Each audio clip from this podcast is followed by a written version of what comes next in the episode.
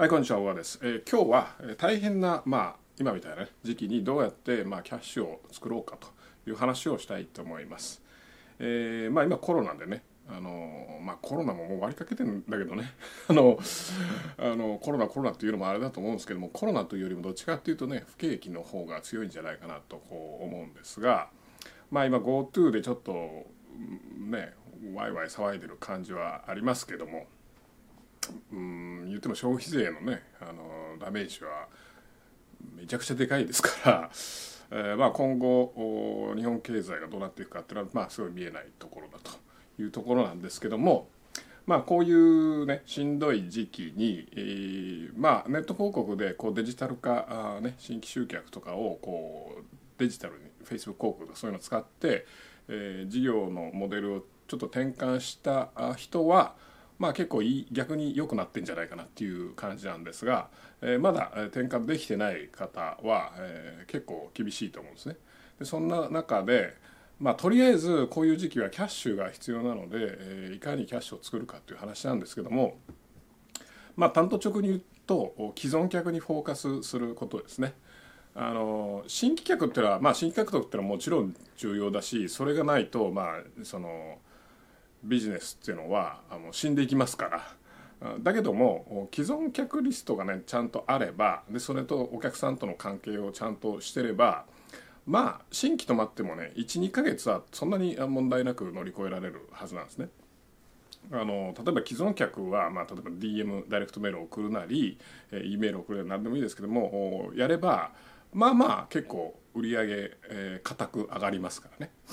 それが一番手っ取り早くキャッシュを生む方法なわけですよ。だから僕らがやってるうちのビジネスとかでもですね、一番手っ取り早くキャッシュを生むっていうのはそういう方法ですね。で実際これねうちでも、まあ、今ガンガン新規獲得してますけども、このじゅうがつもねめちゃめちゃ獲得できましてありがとうございますって感じなんですけど、多分過去最高だと思いますけども、えっとまあ今はいいんですけども、昔ねすごい大ピンチに陥ったことがあるんですよ。それは何かっていうと、もう本当にじゅうねん以上前かな、ちょっと忘れましたけど、えー、その頃もう Facebook とかない頃で Google のねアドワアドワズえアドワズっけえー、今 ジーディーエヌ になってますけども、あのー、Google 広告ね、あのー、だけでえーと新規獲得してた時期があるんですね。で Google もその広告出だしの頃であのまあいろんな会社獲得したんですけども、一時 Google スラップっていうのがありまして、何かっていうとあの、まあ、Google は、えー、要するに広告主たくさん取りたいからバンバン最初取っていくんですけども、たくさん十分に取れたらあの、まあ、平たく言うと Google のポリシーに合わない鬱陶しいアカウントをバンバン潰していくというね。それがあのポリシーに合わないんでこう直してくださいとか、あのここが良くないですとかそういうの一切言わずに、突然ある日突然あのアカウントバンするというね、あの凄まじいスラップってバーンっていうことですけども、あことをやって、これ世界中でやられたんですね。で世界中で大流行しました。 Google スラップがわーみたいなね。でもちろんね我々この中小企業小さい会社であれば、あのきっちりと Google のポリシーなんか分かってないですし、えー、今まで何にも言われなかったわけだからそのまま普通出すじゃないですかね。そしたらまあ突然「いやそれは合ってないんでお疲れさんです」みたいなことを言われて、まあ止められたんですよね。そうするとその時に結局 Google の広告からねあの新規獲得毎月毎月してたわけじゃないですか。でそれがある日突然ねゼロになるんですね。新規止まっちゃうと。それで本当にうわなんだこれどうしようっていうので、まあいろいろ吸ったもんだあったんですけども、えー、うちの場合ですねちょっと正確には思い出せないんです、ですが確か解決するまで半年ぐらいかかったんじゃないかな、さんかげつだったかな、ちょっと忘れましたけども、あのー、確かきちんと解決するまでは半年以上かかったような気がしますね。でそうすると、うんまあ、その半年間ね新規がゼロになるんですね。まあ実際にはあの Google だけじゃなくてアフィリエイトとか他の方法もやってたんで多少はあったんですけど、メインがあの Google の広告だったので、まあ、ゼロになると。だからもうすごかったですよもう終わったなっていうふうに思うようなあの空気でしたねあの会社会社のその特に担当者ね、特にこの Google の ピービーシー 担当してた人間はもう本当になんか毎日絶望感ね。でもそういうトラブル起きた時も絶対あのよくはなるんですよね。絶対元に戻すことはできるし、あの絶対それあの乗り越えられないことはないんですよね。だから僕は別にあんまりそんなに心配してなかったんですけども、あのまあまあ絶望的なろっかげつかんでしたと。でその絶望的なろっかげつかんね、結局新規客に、えー、を獲得できないわけじゃないですか。なので既存客向けの、まあ、メールマガジンみたいなのは常にあの止めずにやってたので、まあ、そこから、えー、と売り上げが上がってく、えー、るわけですよね。でそうするとまあそんなに短期的には減らないんですね、売り上げ。まあ、なんでかっていうと、だって新既存客と新規客だったら既存客の方がいっぱいいるじゃないですか。 毎, 毎月新規が入ってくるって言ったって、えー、例えば既存客がせんにんいたら毎月入ってくる新規客って多分、ね、そういう規模だったら本当にじゅうにんとかひゃくにんも入ってこないですよね、うん、それだとあの売り上げのシェア的に新規が大きくなるのがありえないわけじゃないですか。でしかも新規が、まあ、どんどん売り上げ上げてくれるまでに時間かかりますから、だっていきなり知らんやつからね、あの、まあ、オプトインしたとはいえサクッとは買いませんよね、えー、関係性ができていった中で、えー、買うようになっていくわけで、あのそんなすぐには買わないわけだから、新規の売上シェアっていうのはそんなに大きくないんですよね。でそれが止まってもそんなに、まあ多少減りますよ、売上はね。ちょっと本当と昔のことは忘れたけど いち,に 割とかじゃないかな、まあ いち,に 割減るわけですよ。でも新規客っていうのはうちの場合は本当に広告出して取ってるわけだから、えー、新規獲得の赤字なんですよね、基本ね、うん、で赤字が止まるわけですよ。なのであのそのろっかげつかんね、びっくりしたんですけど、めちゃくちゃあの儲かったんですね。あれ広告止まっちゃって大ピンチなんだけど、すげえお金がその会社のお金がに残っていくぞと。今まではだってその残すお金を使って新規獲得してたから、それがバンバン残っていくと。だからなんかなんていうのかな、すごい大変なんだけども、なんかもうすごい儲かっちゃってるぞと、なんだこれはみたいなね。でっていうようなことがありまして、まあこれちなみにあの過去何回かうちはあまあそういうの経験してるんですけども、やっぱ大ピンチになるんですよね。大ピンチになると新規獲得とかがパターンって止まっちゃったりするわけですよ。でその時にその時ね、毎回そうなんですけども、こんなこと言ったら怒られるかもしれないけど、毎回そうなんですけども、逆に儲かるようになるんですよね、うん、逆になんかあれすげえ金増えてってるけどみたいな風になるわけです。まあそりゃそうですよね。赤字で取ってる新規客がなくなるわけなんで、でそれをなくなったのを例えばにねんさんねんなストップしてたらついに死んでしまうとね、シュリンクしていってこう落ちてしまうっていう感じになると思うんですけども、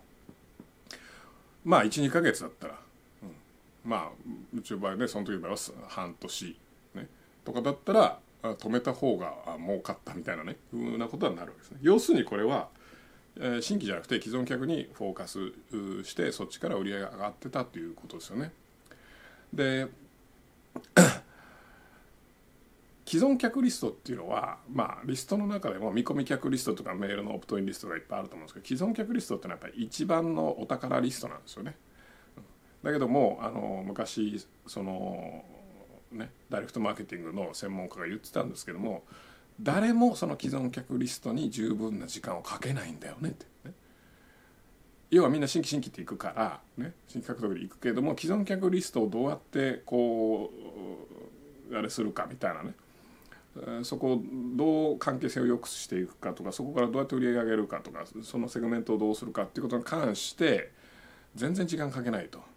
でその人が言ってた素晴らしいなっていう名言があるんですけども、えー、既存客を無視するのは家族を無視するようなもんだと。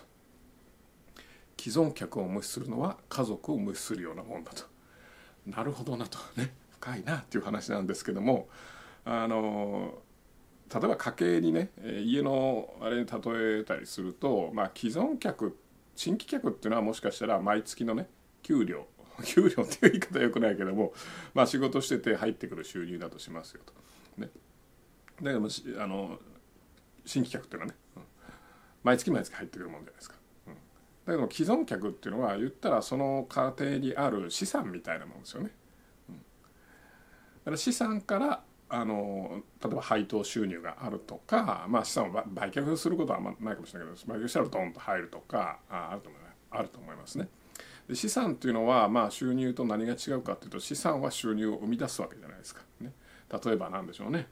えー、変なマンションとか持ってたら家賃収入が入ってくるとねそれマンションは資産ですよね。で収入が入ってくるわけで、うん、なので、まあ、既存客っていうのはあの資産なので資産といえば資産管理しないといけないですよねっていう話になりますよね。セグメントをどうして分けていくのかポートフォリオをどう組んでいくのかねっていうふうに、まあ、金融資産だったらそういう考えるじゃないですか、ね、で金融資産じゃなくて顧客リスト既存客リストっていう資産だったらどうやってコミュニケーションを取るかどうやってその分けるかそれこそ、まあ、ポートフォリオポートフォリオっていうのはちょっと言い方違うかもしれないけどセグメントをどうやって分けて管理するかとかねそういうことを考えていかないといけませんよね。でまあ、既存客にアプローチするコストっていうのはほぼゼロでなのでアプローチしてしっかりと管理して関係性を保っていればアプローチすればほぼ確実に、えー、売り上げが上がるでその売り上げコストほぼないのでほぼ利益粗利が全部 ひゃくパーセント みたいな感じになりますよね。でコストもかからない上に、えー、新規客のななばいからはちばい反応が高いって言われてます。まあまあそりゃそうですよね。だって既存客っていうのはすでにあなたのことを信用してるお客さんだし新規客っていうのはあなたのことを信用してない他人みたいなもんなんで、まあ、なので、えー、皆さんのね手元にある資産を最大限活用して、えーまあ、短期的にキャッシュを生み出して、えー、でそして、えー、未来に向けてはね、あのー、資産構築っていうのをしっかりしていけば、まあ、それは新規獲得をして資産を構築していくってことですけども未来に向けて資産構築していくっていうことをしっかりやっていくといいんじゃないかなと思います、えー、キャッシュを生み出すためには既存の資産をちゃんと有効活用するそして既存の資産がない、ね、顧客リストを取ってない既存客リストをちゃんと管理してないっていうのであればまあまあ致命的なので今すぐ、えー、顧客リストをちゃんと取る、ね、そして既存客のリストをちゃんと管理するっていうことをやってください。特に店舗系のビジネスの場合は非常にその傾向が強いのでどうしてもやっぱお店やってたらお客さんまあ日々来ちゃうじゃないですか、ね、そしたらその人たちのリストをちゃんとデータベース化するとかいうのってまあ忘れちゃいがちですよね。でもそれをやっとくのとやっとかないのだとピンチの時にもう全然違いますから、やっとけば別にはがきいちまい送ればもう集客できるし、ね、あるいは ライン リストだから ライン 通って送ればねあの集客できますからなのでしっかりとちゃんと資産構築をしていきましょうという話でした。それでははいあちょっとね最近迷ってることがあるんですけどもあのー、まあくだらない話なんだけどアマゾンプライムあるじゃないですか。最近バチェロッテっていうのがやっててこのバチェロッテを見ようかどうかちょっと迷い中なんですよね。な, なんかねまあバチェラーのスリー見ました。めちゃくちゃ面白かった最後のあの炎上具合がもうめちゃくちゃ面白かったからこれどうしようかなみたいな、ね、こう見出したら止まんねえだろうなと思って一応まだ見てはないんですけども、うん、最近ねそのネットフリックスとかアマゾンプライムのねこう連続ドラマみたいなのもあんまりなんかこう見たいなっていうものがなくて、えー、なんか皆さんいいのあります？まあいいのありますって俺これいいの聞いたらちょっと危ないな。ちなみに僕が今までハマったやつはあのネットフリックスのあのなんだっけなブラックんあ名前ど忘れしたあの エフビーアイ のやつです。なんだっけブラックハットじゃなくてブラックなんだっけうんなんだっけあれめちゃくちゃ面白かったですね。ネットフリックスブラックリストか、うん、ブラックリストでしょ。あと最近 Amazon のね This is us っていうのがねすごいあのこれあの白石さんにあの紹介何年か前にいいですよって言われて最近見てるんですけども、もう感動の話ですよね。でまあまあなんか一通りいろいろ見ちゃったからなんかねえかなと思ってたんだけどね、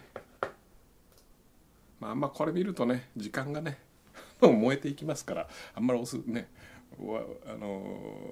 ー、社長の立場であんま 見, 見るのもどうかなと思うけど、まあおもろいんでねしゃあない、ね、どうしますバチェロってやめとこうか。